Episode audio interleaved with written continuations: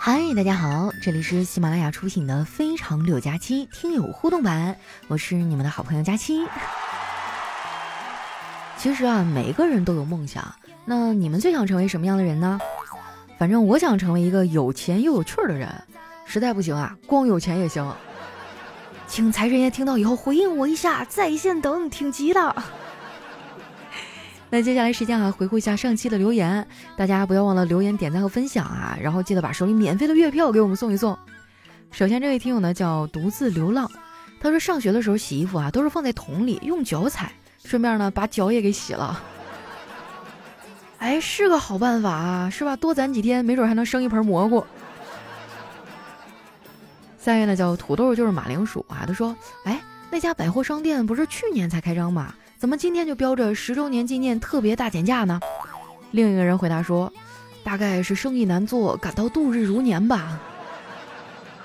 哎，我也发现了，就是有一些地方啊，每天都在挂那个大条幅啊，什么跳楼价大甩卖不干了，最后3天巴拉巴拉的，然后你过3个月过去，他还在那儿，永远都是最后3天啊，就是薛定谔的最后3天。下一位呢叫尼古拉斯基肖啊，他说这么多年啊，一直听佳期，你一直说自己没有找对象，好了，现在我也单身了，快说，佳期是不是你方的我呀？拉倒吧，我还说你方的我呢，是不是你们方的我啊？你们都找到幸福了，就剩我一个人打光棍，默默承受了所有。下面呢叫大脚佳期啊，他说注意啊，出现这些情况说明他暗恋你：一、私下呢和朋友说你很恶心啊，他想让他的朋友和潜在的情敌疏远你，进而占有你；2、怎么都约不出来，因为他担心自己啊现实的样子不够完美，怕被你嫌弃；3、已读不回，因为收到消息以后呢，会激动的舍不得回复，并截图珍藏聊天记录；4、删除好友啊，暗示彼此不只是朋友啊；5、拒绝你，这种话一般都是反话，他只是想多听听你的告白。哇，这是哪个loser总结的呀？这都不能称之为备胎了，这得叫千斤顶。下面呢叫帅夫啊，他说准到吓人的10人数：1、狼吞虎咽吃饭的人一定是饿了，你这不废话吗？2、夏天开了电风扇还热的人，说明他想开空调；3、会在半夜发朋友圈的人啊，他一定没睡着；4、聚会时一杯倒的人，他大概率不会喝第二杯了哈。无用的知识又增加了。下面呢叫嘴强王者啊，他有一天啊，编辑说，先生，你的这篇文章写得太松散了。作者说，那按散文发，我同意。不是，就是写得有点太杂乱了，那就按杂文发吧。编辑说，那作品显得太幼稚，那就直接按童话发吧。说实在的，就没有一点新意，是吗？那就按古文发吧。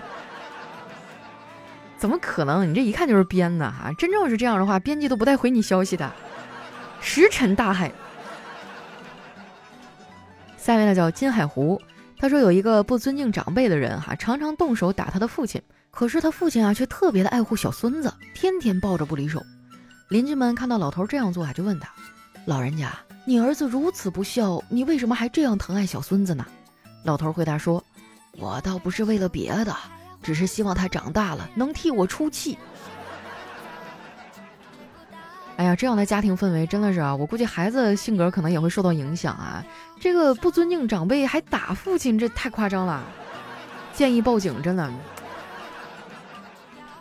下一位啊叫加西了陆墨，他说某人的汽车刹车失灵了啊，把车送到一家修理厂去修理，厂家答应啊1小时内修好，可是从上午一直到下午，这刹车仍然没修好。车主啊就大发起火啊，说要厂家赔偿他的误食费，否则呢就要诉诸法律。厂长啊就是急得大汗直冒啊，一直催那个修理员。这修理员急了，对车主说，要不我把喇叭的声音加大一些，你先开着吧。刹车失灵把喇叭加大一些可还行？哎，但是我听说啊，就是如果在高速上遇到这种刹车失灵的情况啊，就是是那个路上是有那个什么联系的电话的，然后他们有那种应急车道，就上面出了一个岔子，然后那上面铺的都是什么沙石啊，各种阻力大的东西，你就联系好他们，然后他们准备好那个，你就往那个里开，然后利用阻力把自己给停下来哈。我之前看过一个就特别惊险，而且据说一次得7、8千块吧，但是和命比起来不值一提啊，关键时刻没准能救你一命啊。下面呢叫跟着感觉走，他说小龙虾相亲之后啊，就回家闷闷不乐。龙虾妈妈说，乌龟有什么不好啊？啊，人家身体好，长命百岁，你不用担心守寡，最重要的是有房子住啊。小龙虾大哭，好什么好啊，生个孩子还得叫王八蛋，哪天我拉着孩子逛街，人家就该说我瞎扯淡了。下一位呢叫加油奥利给哈，他说判断自己工作好不好的方法很简单，就是想象一下，如果你有孩子长大了，你愿不愿意让他接你的班啊？你要是这么说的话，我觉得我是愿意的。我甚至讲过啊，就是将来我要是有宝宝的话，等他会说话，我就教他说段子，然后呢，我就拉他上来做亲子档。然后就是以后我就说上来的话，来宝贝儿，先给你叔叔阿姨们磕一个，哎，看看哪个脸皮厚的还不给我们点赞，不给我们转发啊？什么？这叔叔不给你5星好评，走，咱上他家门口哭去。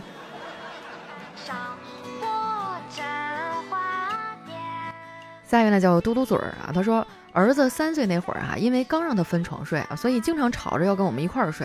有一天呢，我应酬喝酒到凌晨才回家，媳妇儿呢就跟儿子说：“儿子啊，你看你爸好可怜啊，工作到半夜那么辛苦，还不能挨着自个儿的媳妇儿睡。”谁知道小家伙冒了一句：“妈妈，我更可怜，我连媳妇儿都没有。”我小的时候也特别喜欢睡我爸妈中间哈，我还记得我都上中学了。然后有一次我看了一个鬼片，给我吓得就是晚上都不敢自己上厕所，我就非要睡他俩中间，大概能有1个月的时间吧。后来我爸忍无可忍啊，一脚给我蹬出去了。哎呀，谁在妈妈面前不管多大岁数都是小朋友啊。下面呢叫小熊啊，他是一个朋友在药店卖药，有一天呢来一个买药的，他就开箱取药，发现里面生了蛀虫。这个买药的见了就问，这是什么呀？这个是僵蚕咳住药。那买药人又问，那僵蚕怎么会是活的呢？他说，嗨，他吃了里面的药就活了。下一位叫彼岸灯火啊，他说同事小花呢昨晚在小伙家喝醉了，本想送他回去，但他就是不肯回去，无奈呢只能留他过夜。在他睡着以后呢，小伙在沙发上想了好久，最后还是忍不住了，于是走回房间，看到他天使般的面孔，魔鬼般的身材，实在是太诱人了。小伙呢轻轻地拿走枕头边的1块5毛钱，心想小心石头万年船，放在他枕边太危险了，还是拿到自己手里比较安全。我真的我都忍不住笑了，居然是这，我安全带都系好了，就等你飙车了兄弟。三位呢叫达达啊，他说有钱的时候呢你就拜家，没钱的时候呢你就拜佛，几10块钱的香啊许几千万的愿，为难不了自己呢，就为难佛祖。哎，咱主打就是一心诚则灵，真的挺搞笑的哈。就是，我也经常会去一些寺庙哈，也会上香，但一般我就不会花很多的钱，因为3块钱一炷，5块钱一炷我去上一个香哈。因为我觉得人还是得靠自己嘛，你可以去许下美好的愿望啊，但是你不能真的就是躺平了，靠佛祖保佑啊。下面呢叫铃铛和小团姐哈，她说。这天下雨啊，我爸神秘的对我妈说，你看啊，对面楼那俩小孩在外面淋雨啊，然后我妈就一脸新奇的看过去，真的哎，他们应该在玩水，又要被骂了。就在这个时候呢，对面楼那小孩一脸幽怨的站起来，看了看自己头上的乌檐，又接着蹲下去开始洗衣服了。我爸尴尬的进屋了，留下我妈匆忙道歉的背影。哎呀，小王奶奶不好意思啊，不行，这我没读懂，下大雨天俩人在外面洗衣服啊。下面呢叫枕头边的安心，他说早高峰的时段啊，拥挤的车厢里，小伙下意识的看了看自己的包，哎，被打开了，于是呢就赶紧翻了翻钱包，只剩下3块5，打电话报警呢，哎，我手机呢？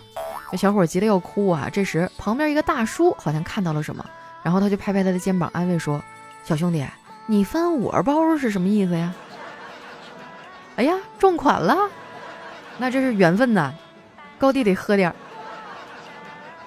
下面呢叫肥肠6+7，用放辣椒吗？他说有一次啊去我表弟家串门，看到他为了教孩子写作业而头疼，哎，我就对他说，这小学4年级的题你都不会做了，来我教他。当我拿起作业本啊，看到是垃圾分类的时候，我默默的放下了，不顾我表弟的热情挽留，午饭都没吃我就灰溜溜的走了。哎，现在好像不怎么提这个垃圾分类的事儿了哈。反正我在我老家这边没有这说法。现在怎么了？是不分了吗？其实我觉得有一种东西装修的时候可以装一下，就是那个厨余粉碎机，就是一般什么骨头啊、乱七八糟各种的东西啊，你倒到那个洗碗池子里，一打开它就把它搅碎了顺下去了，就不会有这个堵的情况，然后也就是不涉及到你什么垃圾分类了，我觉得还蛮好的。下一位呢叫熏腾抱抱啊，他说有一天啊，老师问，请问青蛙和癞蛤蟆有什么区别啊？小明说，青蛙坐井观天，思想封建是负能量，而癞蛤蟆想吃天鹅肉，思想前卫，有远大抱负是正能量。最后青蛙成了饭桌上的一道菜，而癞蛤蟆上了供台，改名为金蝉。所以说长得丑并不可怕，关键是你想得美啊。哎，好像还真的就挺有道理哈。那个金蝉是癞蛤蟆吗？不是吧，我家还真没有这东西啊。有没有做生意的朋友，那个金蝉是青蛙还是蛤蟆呀？一下给我真恍惚了哈。下一位叫佳期中了8000万啊，借您吉言啊，谢谢。他说夏天不要夜跑了，太危险，到处都是烧烤摊啊。说的真没错啊，不瞒你们说，我已经连着夜跑7天了，不但没瘦，我还胖了2斤。烧烤摊拔剑这速度太快了，我还没反应过来呢，我就已经点完菜了。真香。好了，那今天节目就先到这儿了哈。喜欢我的宝贝呢，可以关注一下我的新浪微博和公众微信，搜索主播佳期就可以了。最后呢，大家记得把手里的月票都送一送哈。我看这个喜马拉雅又改版了哈，月票的位置也变了。大家可以先找到节目的专辑标题，下面有一个斜着的票字儿，你看到了吗？点击那个就可以给我送月票了。收听啊，还有签到都能领月票啊，都帮我投一投啊，谢谢大家。那今天节目就先到这啦，我们下期再见。